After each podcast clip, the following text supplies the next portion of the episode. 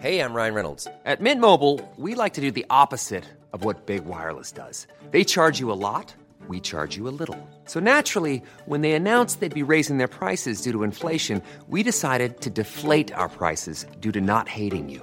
That's right. We're cutting the price of Mint Unlimited from $30 a month to just $15 a month. Give it a try at mintmobile.com slash switch. $45 upfront for three months plus taxes and fees. Promo rate for new customers for limited time. Unlimited more than 40 gigabytes per month. Slows. Full terms at mintmobile.com.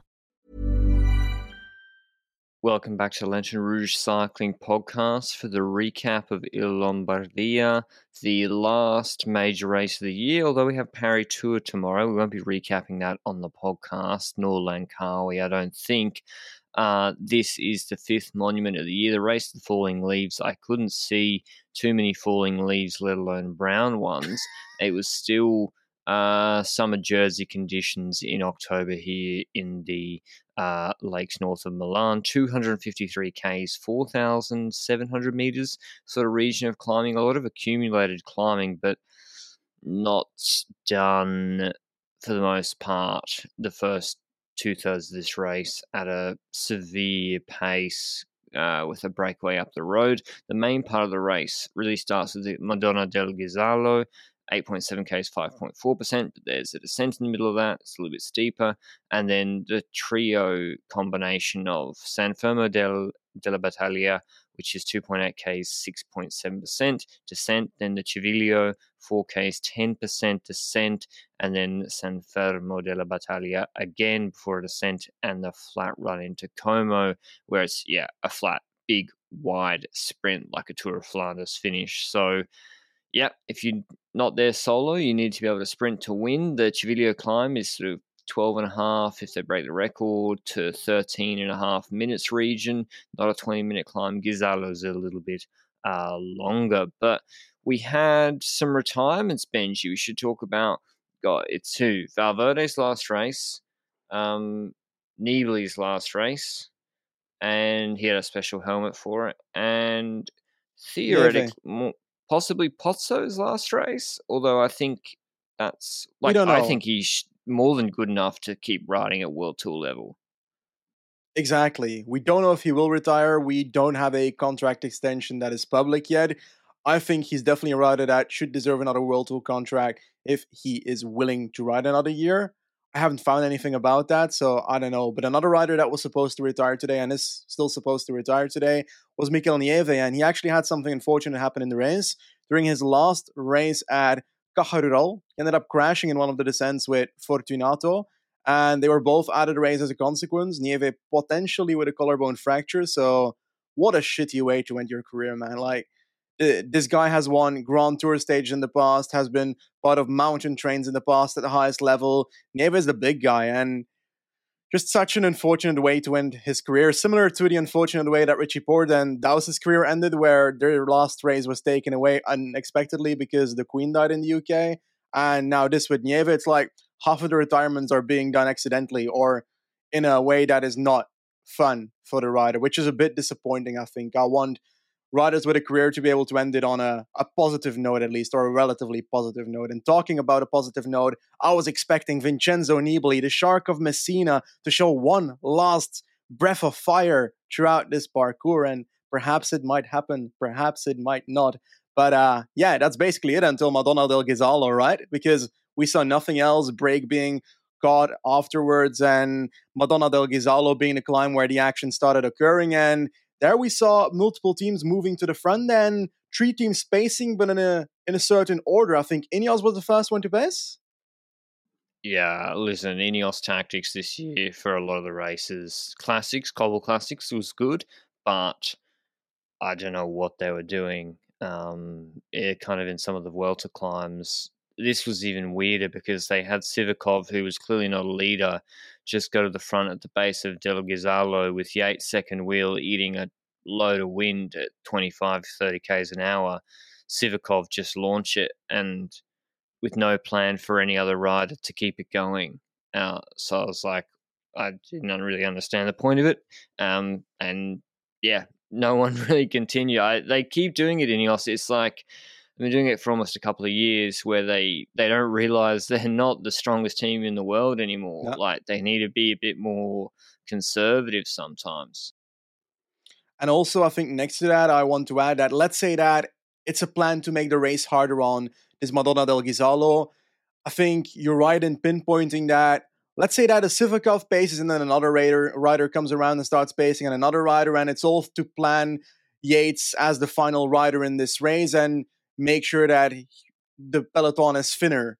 Sure, that's a possibility, but the fact that there's no one after Sivakov just makes it makes no sense, like you mentioned. That's the aspect that is the worst for me when it's when it comes to this tactic. The fact that it's Sivakov, uh, if he's in bad form or worse form than in the Vuelta, for example, then it's understandable that they fold him into a domestique role. But the fact there's no follow up was the issue for me. But then there was a follow up, but not from Ineos. Then Jumbo came to the front with a lot of riders starting the pace. And I was also thinking, like, what is the aspect that Jumbo has in this race? What is their goal here? Because they've got Jonas Vingegaard, they've got a rider that on paper, if he gets over the Civiglio with uh with Pogacar, he's unlikely to beat Pogacar in the sprint, so we'd need to drop Pogacar on the Civiglio.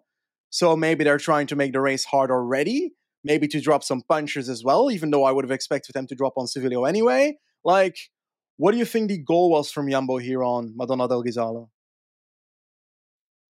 It's the longest climb of the race, so I think they were trying to, yeah, make the race as hard as possible on the climb that maybe suited Jonas the best, or because it wasn't to keep him in good position because he wasn't sitting too near the front. He was sitting, I think, behind Ineos and UAE. Harper was pulling a lot. Again, it was kind of like the Vuelta where Harper would pull, Oomen would sit in and then be dropped sort of without being able to pull when it's clear that Harper's stronger than Oomen, and Harper should pull after Oomen if they're trying to make the race hard. But yeah, that they weren't. No one was the strongest team in the race out of Ineos or Jumbo Visma. It was UAE who really dominated this race from the middle of the Ghisallo onwards. They like shut it down completely. It was actually a pretty boring race. Actually, there were no furious attacks from lots of different riders. It was literally from 70 k's out. Almeida goes to the front absolutely starts ripping it like it's in a single line.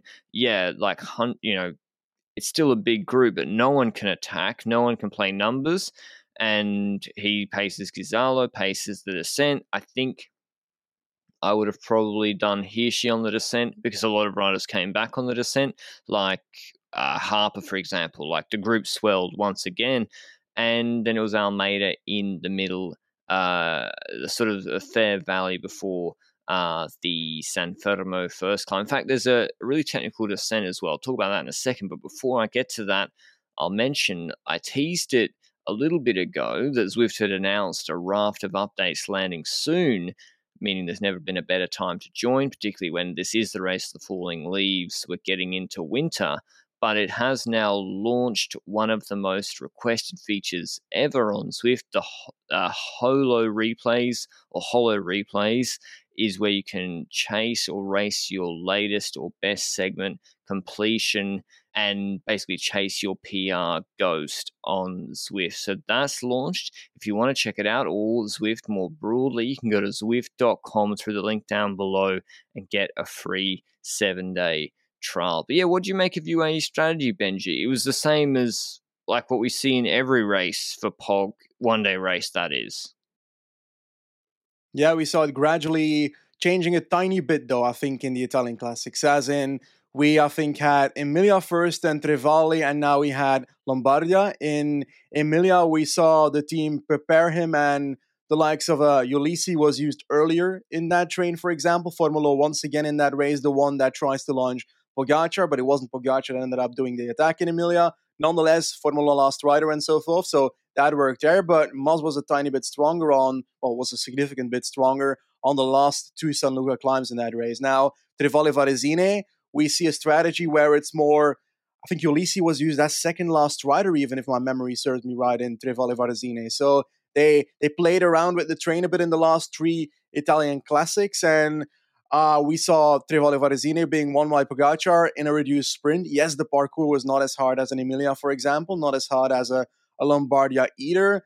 but we do notice changes there, and perhaps Pogacar getting a tiny bit better again compared to Emilia. Now we move towards Lombardia, and we see a strategy at this point in the race where once again UAE starts pacing, even on at the top of like Madonna del Ghisallo, you mentioned it. Almeida was also doing a tiny bit of work there. Then in that valley, also still pacing, trying to keep some people behind, but I also think they didn't really care when Alaphilippe came back in the valley and so forth. But you're right that they they just had that train again, trying to launch Pogacar. That was what I saw when they were moving towards Civiglio and so forth. So I saw no change in that except for the fact that the order of the riders in the train changed a tiny bit. That Ulissi was being saved in the wheel of Pogacar, looking like it at the start of Civiglio. But uh, we'll talk about Ulissi in a bit on this climb. Like, let's go through Civiglio properly. What happens left and right? What happens? It's yeah, just UAE pretty much. Well, first Matteo Fabbro goes to front. I don't know if anyone does. Anyone know what? Does Bora know what Fabbro was doing? Because Higuita was in bad position at the back of the group, and a lot of riders, Jonas, Higuita, um, a few others, really struggled. Lopez um, they probably didn't have, they definitely didn't have Pog's legs, of course, anyway. But with the descents into the run into these climbs, it's you enter these climbs in bad position and someone at the front launches it. You have to do a huge watt spike to get back. Someone loses the wheel, you have to close it. You just, it's just not where you want to be. Um, and Higuita was at the back, and Fabbro was just dangling in front of Majka. Uh, he literally on camera seemed to not really know what his plan was. And it wasn't an attack because he'd get given a gap and then kind of stop a bit because Michael was just doing his set pace. And then I'm not sure if it was Formolo or whoever, but yeah, they just launched Pog. It wasn't shown. Uh, was it shown directly on camera? Um, the Pog attack, probably not because it's RCS race, and only Enric Mas, I think, can follow Landa uh, was a little bit off. Vingegaard's dropped. He'd already closed a gap and then he drops immediately. So it's just the same as Giro dell'Emilia, except it's Pog attacking first this time. Makes sense. And then Enric Mas counterattacks him. Then Pog counterattacks him. Landa comes back. This is where it gets really confusing, Benji. Why, with Valverde behind, La Ultima Bala, when you think about Masnada with Alaphilippe behind last year with Pogacar, in the same race. Why did Mas? I get him yeah. attacking, but why is he pulling with Pog ever in this finish? Well, initially, the group two had Valverde in it. So then there's no point in my eyes to see Mas spacing in that front group at all. Now, the group behind started falling apart at a certain point where I think uh, Carlos Rodriguez and Higuita got a bit of a gap of like 30 seconds at some point. Like, two minutes after they attacked already. So that Valverde group was not really cooperating properly. So after that, then there's a reason that could happen. But initially, I agree. If he's together with Pogacar, then there's no point to be pacing with Pogacar because Pogacar is the fastest rider in that group 100%. And there's no like climb that is coming where he's on paper able to drop a Pogacar. And if Valverde is in the group behind, then he should be sitting on and hoping that Valverde comes back and playing the Valverde card on a finish like this. But once that second group fell apart, then there's the valid reason that he could be securing his podium by pacing with Pogacar and Landa in that group as well, while Valverde was not in G2 anymore. Do you think that's something he should be thinking about, knowing that the relegation battle is not ongoing anymore for Movistar should he still be playing the podium in a monument? That's the thing. I don't think he was playing points because they're so safe. There's no, it's not possible. And also, even if worst case happens, you do a really risky strategy, and Hugh and Bala come like sixth and eighth. That's still a load of points. So I can't be the points thing anymore. I think it's just wanting to maximize being on the podium of a monument. You also don't know what bonuses guys get um, how their contracts are structured. Maybe guys get bonuses for a podium in a monument rather than just wins. I don't know. Um, in this case, what he what he has. So it could be that. It could be second gets more than third. Um, or you just want the prestige of being on the podium of a monument. And I said it in the preview that like I cannot believe in the situation where Wout van Aert's in a group, no one will work with him. Obviously, they don't want to work with Yep. him, a bunch of climbers. People still seem to work with Pogacar in small groups over and over again, and I don't know what it is. I feel like it's a cognitive dissonance that because he's a GC rider and so good at GC, they still underrate his sprint. And it's like you literally have like two percent, three percent chance of beating him in the sprint. It may maybe around there could be five percent, one percent, zero percent. It's not. It's never zero. But but people act like Yeah. it's they have a fighting chance, like a Mas and a Landa, and they Orlando didn't. Mas kind of did, and they don't. Uh, I don't really get it. Higuita and Bardet were behind. They dropped Vingegaard. And yeah, I was just surprised. They get into last San Fermo. Mas tries one attack. The motos again in RCS races. They Mohorič won because of the moto on Poggio descent. Mas like got blocked by attacking his one attack on San Fermo or the second last attack. Um, it's a real shame. I don't think he would have got away anyway. And then pretty much, Nah, yeah, they still. they dropped Landa. Uh, Is that what you think he was doing? Do you think he was riding for second? Because he kept relaying with Pog, even with three Ks to go. I think he was probably riding to secure second at that point. I won't lie. Perhaps there is a tiny idea that perhaps if I keep on riding, then I might be able to surprise somehow in the sprint. I don't believe that. I wasn't expecting that to happen. I don't think anyone that was watching was expecting that to happen. I think uh, it was pretty clear that once we got onto the San Fermo di Battaglia and we saw that first Mas attack not work against Pogacar and that second attack being blocked by the motorbike, that I agree with you. It wouldn't have had any influence if that motorbike was not there, in my opinion. But Pogacar counter towards the top, and once they both get over the top, there's just 99% chance that your boy Poggy wins this race. Like, there's he, he'd have to crash, have a puncture, something should happen to like influence him. And fortunately for the race, because it would have been really sad if that occurred in the final of this Lombardia, Pogacar and Mas stay together throughout that descent. Landa, well, he's back towards the top for a bit because like Landa was like playing like the guy that drops and then comes back, drops and comes. Do you think it's like on purpose that he doesn't react to the No, acceleration? he couldn't. He couldn't react. I don't think he looked because he would have been able to close back quicker on the flat. And Yeah. I think because Mas wasn't pulling that hard, and I'm not. I'm not saying that Mas pulling meant he then didn't win the sprint or something. He's still losing the sprint. I just think the only way he or Landa have a chance of winning is to form an immediate unspoken alliance and be like, we're the only two. Unfortunately, the gap is so big to the group behind that Poggy doesn't need to just pull full gas like he did with uh, Masnada in the wheel last year. And they need to roll attacks. And Landa didn't really get to attack on the descent. I think Pogacar on the Civiglio descent maybe kind of anticipated that Landa might attack, and they didn't do that. Mas kind of rode against Landa. So, yeah, we get to the sprint, and again, Carapaz. If you watch the Higuita Catalunya sprint, Higuita's a, a much better has a much better sprint than Carapaz. Uh, but Carapaz beat him in the second or la- second last stage of Catalunya this year because he triggers Higuita to go. He stays in the draft for as long as possible and then does his last a five second burst out of the draft. But if you're a weaker sprinter like Mas and you do the same equivalent time in the wind as Pogacar, you will lose 100% of the time.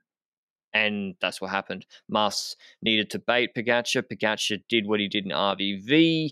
He waited, tried to wait for as long as possible, but this time Landa didn't come back like um, Van Baarle did, and Mas went at like 100, and Poggy's just winning that. And he does, wins Lombardia again, back to back. I'm sure UAE are very happy. Like, they're a lot of Italian staff, and Gianetti's Italian, and the sponsors are Italian as well, a lot of them. And he beats Mas Landa, so a Spanish 2 3. Then Higuita wins the sprint against Rodriguez behind. Valverde wins the group three or four sprint uh, for six. So four Spaniards in the top six. Then Mollema Mollard, which Benji I think said was top ten. Bardet Yates Piccolo eleventh. That's absolutely mental. what the hell? Vingegaard loses two minutes and he finishes with uh, just ahead of and Martinez in sixteenth. So not the best day for him. He didn't have it on Civiglio and yeah, overextended. Where, but where, where, where, where, where's my shark? oh, he got dropped on. Where did he get dropped? He Civiglio. drowned on. Ooh, he straight up drowned. A shark that drowned. Not okay. he needed to but attack uh, on that. yeah, regardless of today's race. he needed to attack earlier Sorry, for TV. I don't know. I don't know. I, don't- I don't care. Like, I'm just gonna be sad that his career has ended and cry all night. But next to that, like, Valverde able to still get a top ten at the end of his career on the last race was expected. He does it. It's just it's fascinating, isn't it? And four Spaniards in the top six, and two of them, well, Carlos Rodriguez being one that's definitely going to be a future for Spain. Mas not that uh, much at the end of his career yet, so looking a lot better, eh? Spanish cycling in the last like three months compared to the the year before, for example. But I also want to mention Pogacar wins the Lombardia. Let's talk about that for a second. About his season so far. He started off very strongly. He he won the likes of Tirreno. He won Strade Bianche. He uh, won UAE Tour, the most important Grand Tour for UAE Team Emirates. Next to that, he was top favorite for Milano San Remo. We high key disagree with that because people were sometimes saying that he would attack on the Cipressa and never be seen again. That was just overrating him based on the fact that he's won everything before that in the season. And then he preps for RVV, towards of Vlaanderen. He ends up being out positioned due to a crash before one of the important climbs. He's not there in the final, but Tour of Flanders, he's the best rider in the race. I will keep saying that. And he ends up losing it by he played around in the last kilometer and it didn't go his way. Tour of Slovenia won. Doesn't matter. No offense to Tour of Slovenia. And Tour de France getting second there, just behind Vingegaard. Doesn't win the Road Race World Championships, wins Montreal. Was it a season that needed to be saved by a monument win? As in, there were zero Grand Tour wins, zero monument wins before this Lombardia? Is it harsh to say that this arguably saves his season?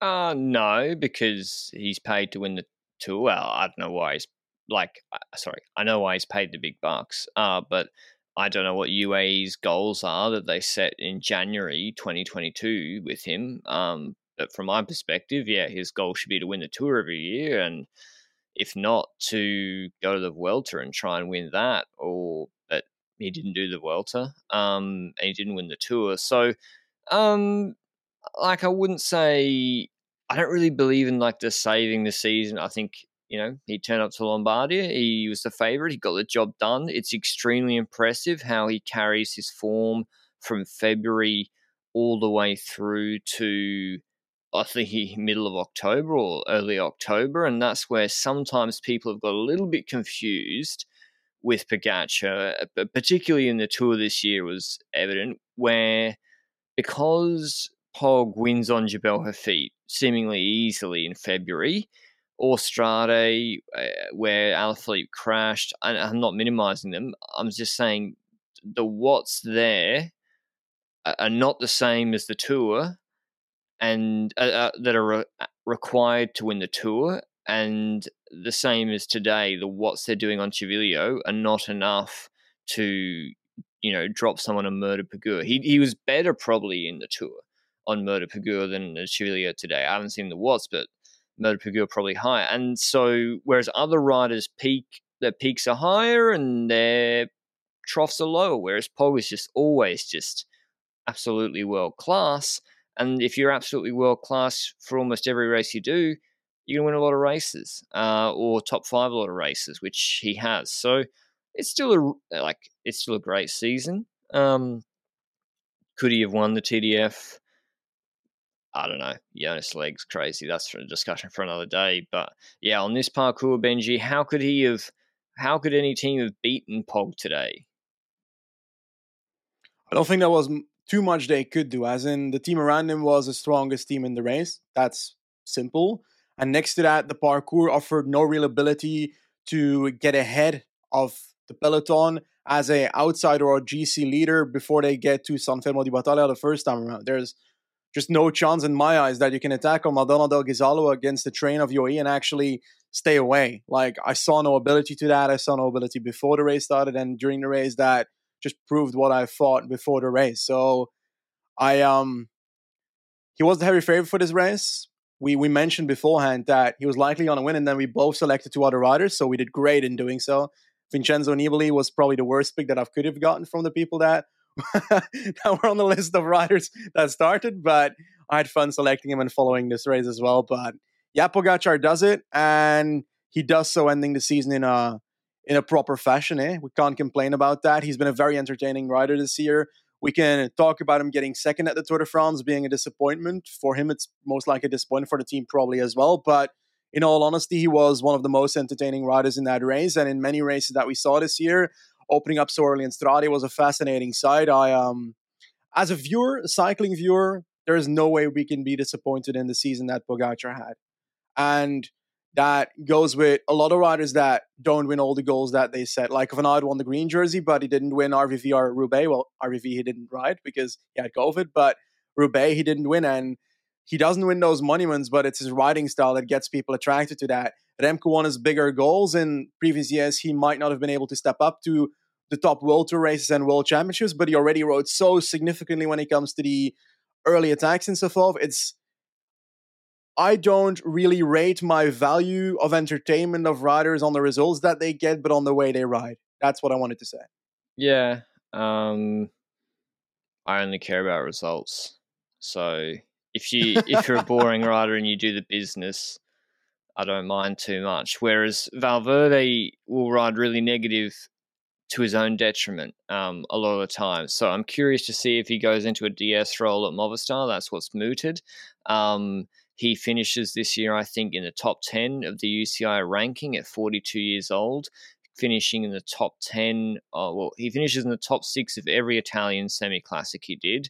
He sixth in Lombardia. He came seventh in Liège, second in Flèche, second in Strade, fifth in Valenciana, won Gran Camino, uh, 11th in the Giro, where he kind of wasn't trying for a lot of the race, including fifth in Africa, ninth in Circuito de Getxo, 13th in the Vuelta, where he was a domestique for Mas. Just crazy. The one, I know, the one thing I would say is he didn't win a race since February. I definitely think he had the legs to.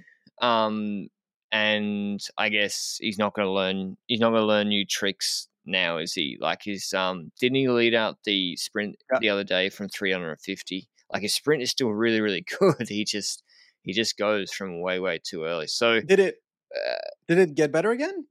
It's it's fine. Last year, yeah, it's fine. It was weaker. I think. Yeah, like that's my take on that. I, I, felt like this year he got faster again in those final sprints compared to last year. We were saying, oh, his sprint is not that anymore. It's it's like he he probably trained uh, that sprint a bit more this year, I guess. Where do you think like, do you think Movistar are okay? I guess if he's going to retire, you want him to do it at the end of the three year relegation cycle, so you can kind of yeah. you don't want him to do it. If he did it last year, they would have been in very very big trouble. And Garcia Cortina is performing a little bit better.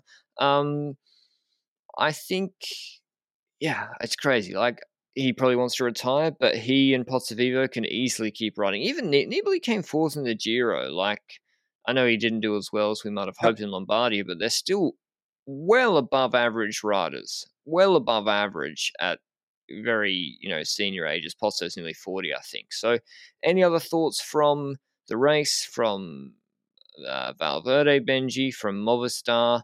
Um, yeah, anything else? Because it was kind of yeah, like or even on Lombardia itself. Do you think it's in the right spot in the calendar? Is it exciting?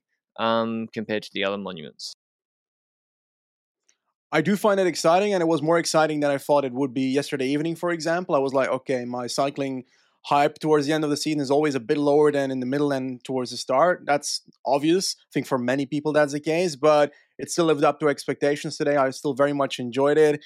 I think it's uh, I don't know if it's in a good place in the calendar. I'd have to think about that a bit more. But my final note would be uh, one more question, and that is uh, we look at Pogacar having won three monuments right now, LBL and Lombardia last year, Lombardia this year. I think did we both mention that he would be able to win five monuments throughout his career? I think I I came to that conclusion at least, but I think you also get said that he could win all five monuments when we did that that section last year, for example. Now he's won two of them, but one of them twice. Do you also believe that he can still win the other ones, knowing that the Remco is coming up and so forth, or will that make it harder for him in the coming years? Uh Sanremo, what's he got to do there? He's got to difficult, eh?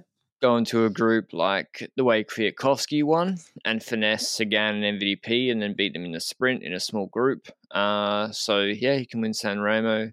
Roubaix, is he going to base the season around it? That's the thing, you know. Is when you got the Tour de yep. France coming up, are you going to base your season around Roubaix not that far before it? Uh, in your prime, that's the key. In your prime, whereas you might do it like Wiggins did it, you know, when he just wanted to do it at the end of his career. So that's the question mark. RVV obviously can win. Um, so yeah, he's that's just a question mark is scheduling about Roubaix because San Sanremo and um, RVV he can obviously win. Uh, whether I, I, do have a question though on UAE. The strategy was fine today. They win. Pogacar is the best rider today, so they win. Um, I would say their strategy is only applicable or only really works when Pogacar is clearly superior and when he isn't mm. by far superior, I don't think it's the best use of resources. Uh, the same was it was exactly the same. They did the same strategy in Milano Sanremo, exactly the same, but he wasn't clearly superior, and he just attacked on Poggio at the start into a headwind twice, more than twice, and it went nowhere. So, yeah, it relies on him being the strongest and doesn't work so much when he isn't. I disagree a bit. As in, I agree that a strategy would only work if Pogacar is good enough to stay with Mas over the Civiglio and the San Fermo di Battaglia. Does that make him far superior that he's able to stay with Mas? I wouldn't say so. But I also wouldn't compare Mazar to to this race because in MSR, there's a bigger chance that a larger group gets over the Poggio. And then it becomes an issue of having to control rolling attacks and so forth after the Poggio top. Like that's the issues that a Van Aert would have and that a Pedersen had and that a Ewan had, for example. Like those riders have issues with that with that after the top of the Poggio. But I'd say that it is I agree in the sense of the strategy only works if he's good enough to follow Mas, but I wouldn't say if he's far superior necessarily. Yeah, but that, that includes the sprint. So like he's superior because he has a sprint as well, whereas in MSR he doesn't have the sprint advantage uh, against the bigger guys. But yeah, just something to look at for next year. If perhaps you know Lombardia, they send a, a Remco turns up. He had his wedding instead today. Um, dodged Lombardia for that. So you know, you know where I stand on that. Um, and you know he should have had it on Monday. He should have done Lombardia Gravel Worlds combo. So yeah, priorities, I guess. Anyway, that's all from us. Thanks for listening throughout the season. Last World Tour race of the year. We of course have a jam-packed calendar for the off season coming, so stay tuned for that. But until then, ciao. Mom deserves the best, and there's no better place to shop for Mother's Day than Whole Foods Market. They're your destination for unbeatable savings, from premium gifts to show-stopping flowers and irresistible desserts. Start by saving 33% with Prime on all body care and candles. Then get a 15-stem bunch of tulips for just $9.99 each with Prime. Round out Mom's menu with festive rosé, irresistible berry chantilly cake, and more special treats. Come celebrate Mother's Day at Whole Foods Market.